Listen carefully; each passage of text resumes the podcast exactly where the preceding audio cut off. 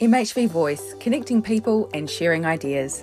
Hi, I'm Mel Brooks and welcome to our second MHV Voice podcast. We began these podcasts to enable the sharing of innovative ideas and creating a platform for discussion, and today is no exception. We're discussing how Wagyu breeding can be incorporated into the dairy AI cycle and also support cash flow on farm.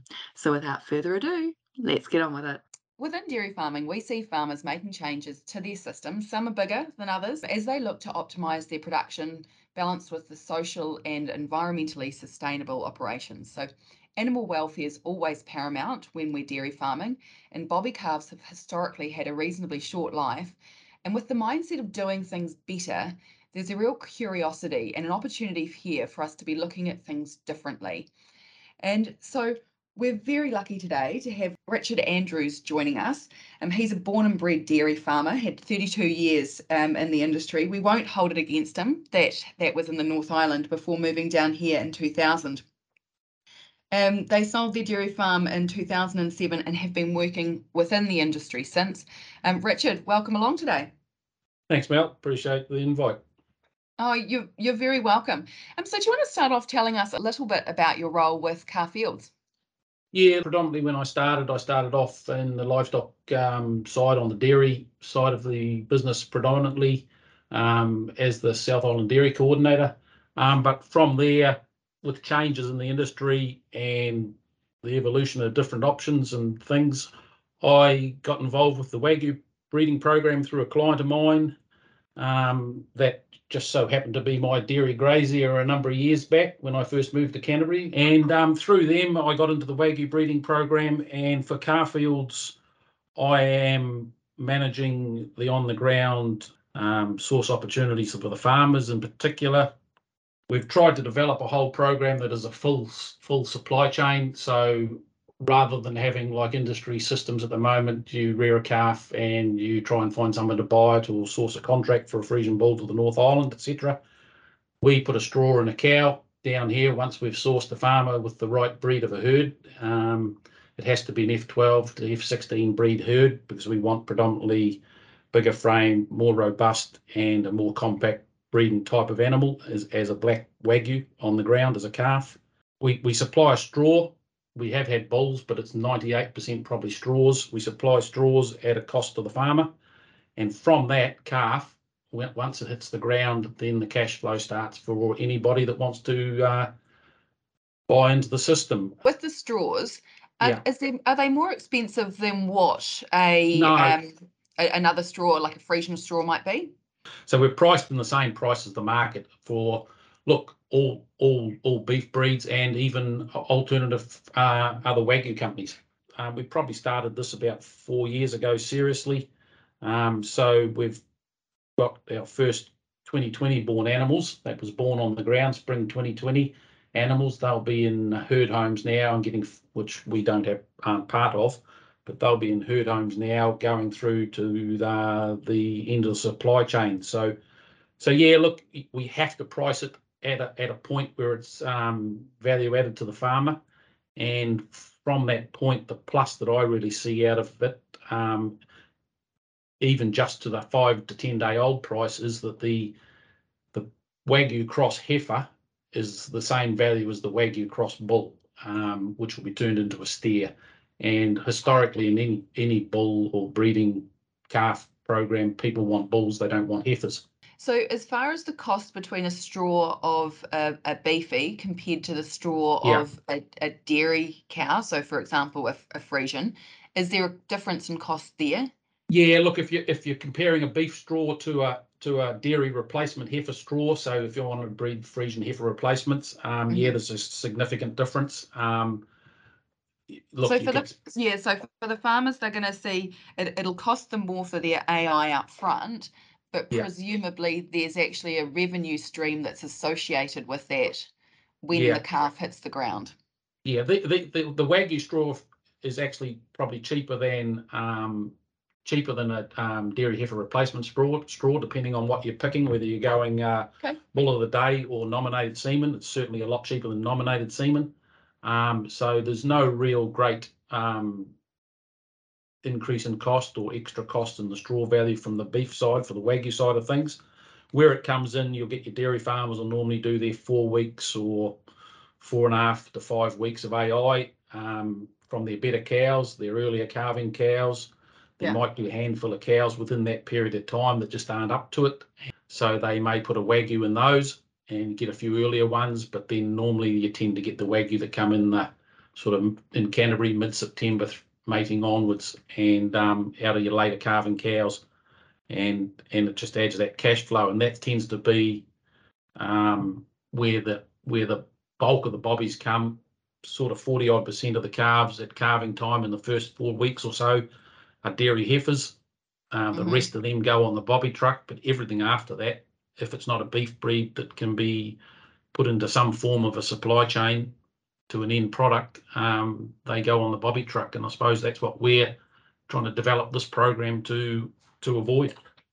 Yeah, so tell us a little bit about the supply chain side of things. So for farmers who put Wagyu straw across their cow, what happens? The calf hits the ground. Talk me through what happens from there.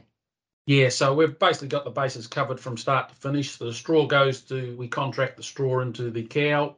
When the calf hits the ground, between 5 and 10 days old, either a Carfields agent will go in there and tag the calf or select the calf just to make sure it meets the criteria around being a minimum weight, the right colour, which has to be black, has to be a minimum of 32 kgs.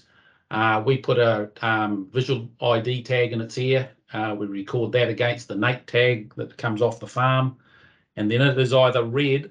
We've got a couple of choices. That breeder can rear it on farm, and he can rear it to 100 kgs. So when it hits the ground at 5 days old and we tag it, he'll get paid $180 for it. And then if he rears it through to 100 kgs, he'll get another $400 for it. So 580 in total. Yeah. So if you're a breeder rearer, and take it from straw to 100 kgs, you'll get $580. And if you're just a solely breeder and we put it on a truck and send it to a rearer that we find the rearers, and we send it to the rearer will has to rear it, and they'll get paid $400 for rearing it.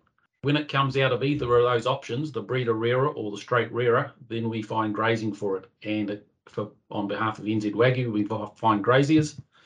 And that can be anywhere in New Zealand. One of the criteria is around the colour, and that they needed to be black. I mean, from your experience to date, how many of the calves that are coming through don't meet that criteria, or actually the broader criteria as a whole? 2 years ago, it was probably 20%, something like that, because when we were trying to get the program off the ground and into farms, we selected herds, or we used herds that were less Friesian. The requirement for the colour is around an F12 to F16 cow, and that requirement is solely there for the end product requirement, which it has to be a Wagyu animal at 800 or 900 kgs when it goes produced.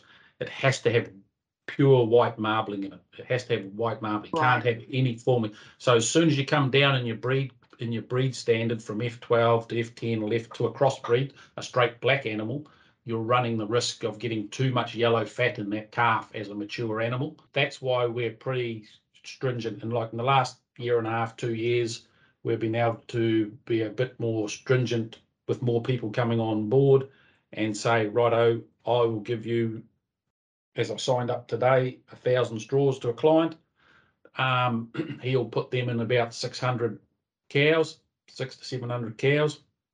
And he will only put them in cows that by eye or on paper are black and white, like a straight Holstein-Friesian, like a Holstein-Friesian, Friesian cross, and F12 to F16. And out so of that, we get, so that means that 20% that you had initially of the animals that didn't meet that criteria, given that you now have that F12 to F16 requirement, have you seen that reduce down from the 20%? Yeah.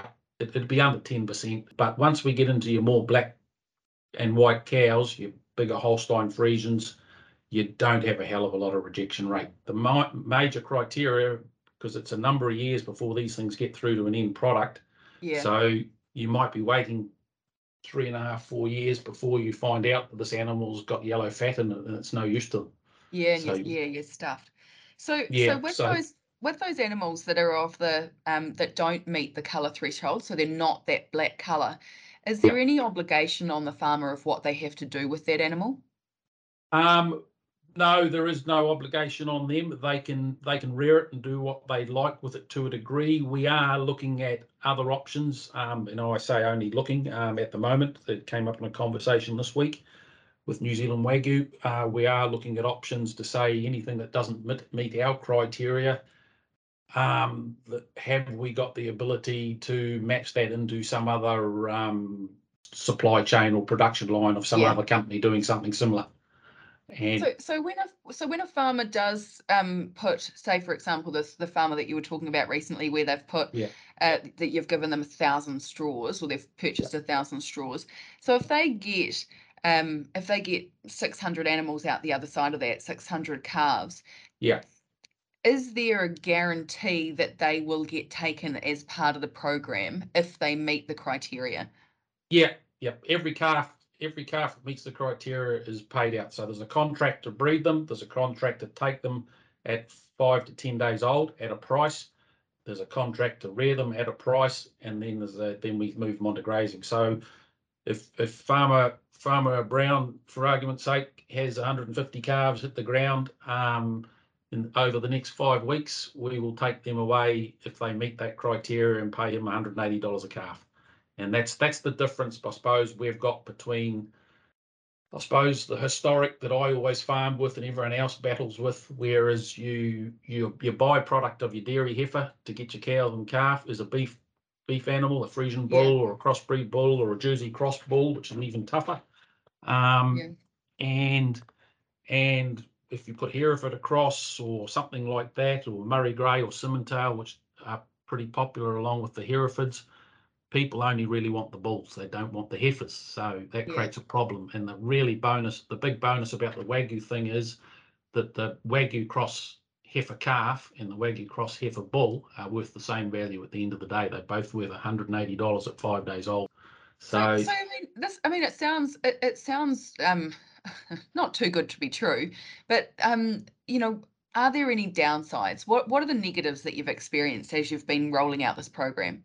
I suppose the learning curves out of it are the ability to select the right cow. We did end up with a bit of progeny when we were using a lot of bulls that weren't the right colour and trained, but that was just early days getting into the system, and that was what NZ Wagyu were running with.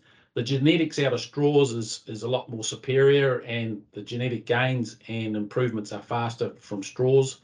I think the biggest thing is there's a lot of people out there that want to rear calves, but I think the biggest thing we've learned over the last 4 years in particular is our preference is probably to have breeder rearers on farm.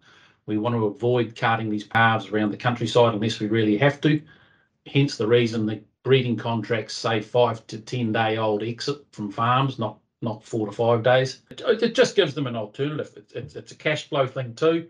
It's hard to produce anything or supply anything for a dairy farmer and beef farmer, because we have to operate with both, because a lot of our graziers are beef operators that are looking for an alternative rather than massive cash capital outlays on beef cattle.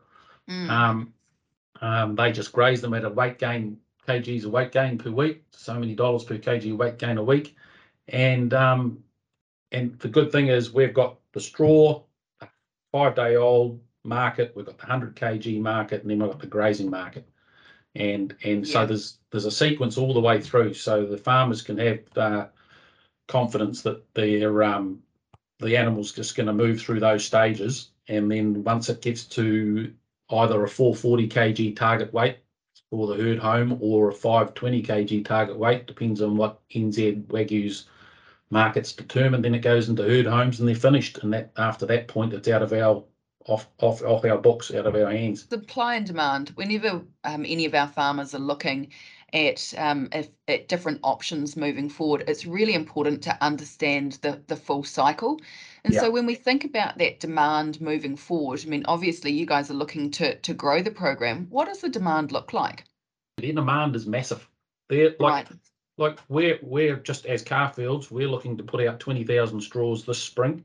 NZ Wagyu and Combination will be putting out similar, if not more. They could do with 50,000, they could easily handle market-wise, and I don't know where their markets exactly are, but market-wise, they could handle 50,000 carcasses a year from next year onwards. Right. So they're talking eventually having north of 100,000 cattle on the ground at varying ages within 3 years. So we're in that middle ground at the moment where no one's really got a lot of confidence around what, for argument's sake, what Fonterra are going to decide, what varying government decisions are going to be around the bobby side of thing, and animal welfare decisions around bobbies, whether that takes a year to come in, 2 years to come in, or whatever. Farmers are sort of just waiting to find out what happens there. In saying that, I know that there's a lot of farmers who have changed their practices around bobbies in recent years. Like, animal welfare is really front of mind for them. And so this to me feels like an evolution of that, as people go, right, well, what are our other options? Yeah, and then that's exactly right. Look, I've got a couple of clients that use sexed semen, and they were doing it before we started with the Wagyu, but they use sexed semen. That means they have less wastage, I suppose, on the ground. No bull calves. Instead of putting 350 cows to AI and getting 40% heifers, they can just get their 150 heifers out using sexed semen, and then that gives them the rest of the herd to put into Wagyu. And it doesn't matter if they're a Friesian herd, if they put Wagyu across them, it doesn't matter whether it's a heifer or a bull. We want it. We want that animal if it meets the criteria. So I suppose the program we're running is probably, it is breed specific. So there's a lot of opportunity. A lot of farmers out there that haven't got the opportunity to use what we're offering. But in saying that, there are other breeding options out there that they can use for a more crossbreed or Jersey cross herd. Indeed. I'm quite keen to kind of come back to some of the financial piece, if I may. So we've talked about the end cost. Is the straw, when you're purchasing the straw at the outset, is there a set cost for that, or does that depend on the number of straws that are purchased at the time? No. Look, they've basically got a $16. It's $16 a straw, whether it's 1 or 100 or 1,000. And for every cow you get in calf that meets the requirements, you'll get paid $180 for that calf at 5 days. At the 5 days. So, are there any other animal health implications that you've come across as you've been developing the program? No, these animals, they're pretty robust. The one thing New Zealand Wagyu have got is a hell of a robust animal health plan, which is run through VetLife clinics. There's an animal health plan in place right the way through. There's nothing we've found different between them and a crossbreed calf or a Friesian calf or anything. 4.5 years ago, there was a lot of stories going around about how tough they were to rear, but that was from other breeds of Wagyu that were probably more mixed breed animals than Friesian dams that we produce from. As long as you get in and give them high quality colostrum in the first 12 to 24 hours, that's the secret. As long as they get their high quality colostrum that's been Brix tested and into the calf from the start, you're good to go. And we go out when we select it, we give them a multi-min injection just to boost them along. The vets reckon that's just the way to go. And then from then on, all the vaccinations and everything are done. They're probably the most petted and pampered animal health-wise calves that I've ever come across, to be honest.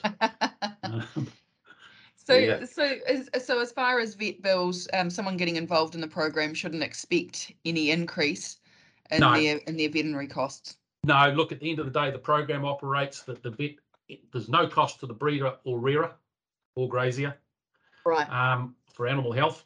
The breeder, rearer and grazier only do their job as they go through. All vaccinations, all multi-min jabs and drenches are on it, paid for by the stock owner, which is NZ Wagyu.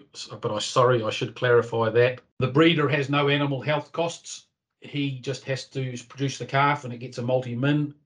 If he rears it to 100 kgs, all the vaccinations, dehorning, debudding, castrating is done by NZ Wagyu and paid for by them. But if a calf prior to weaning needs a worm drench, etc., that is the cost of the rearer. That's about the only cost they'll have. And then when they go to grazing, all the animal health is paid for by the stock owner as well. The grazier doesn't have the animal health bill. They just get paid solely for feeding them. And they just have to, the grazier has to weigh them monthly to get paid, because the way the payment or grazing is paid on kgs of weight gain. Right. And they have to administer the animal health that's supplied to them free by NZ Wagyu. And so the stock owner or NZ Wagyu becomes the stock owner at that 5 to 10 days. It just it's look at that animal as soon as we tag it, is just registered through NAIT straight away on the farm that it's bred from. Whoever the farmer is that breeds them, put a NAIT registered tag into their ear from his property. That tracks the rest of its life. So from the time the straw goes in the cow, NZ Wagyu own the animal and they can't sell it to anybody else. You can't sell your herd without producing the progeny. So if you sell your herd to somebody else, you need to make them aware of that. So with the animals that at that 5 to 10 day mark that don't meet the requirements, do you have to buy them back off NZ Wagyu? No.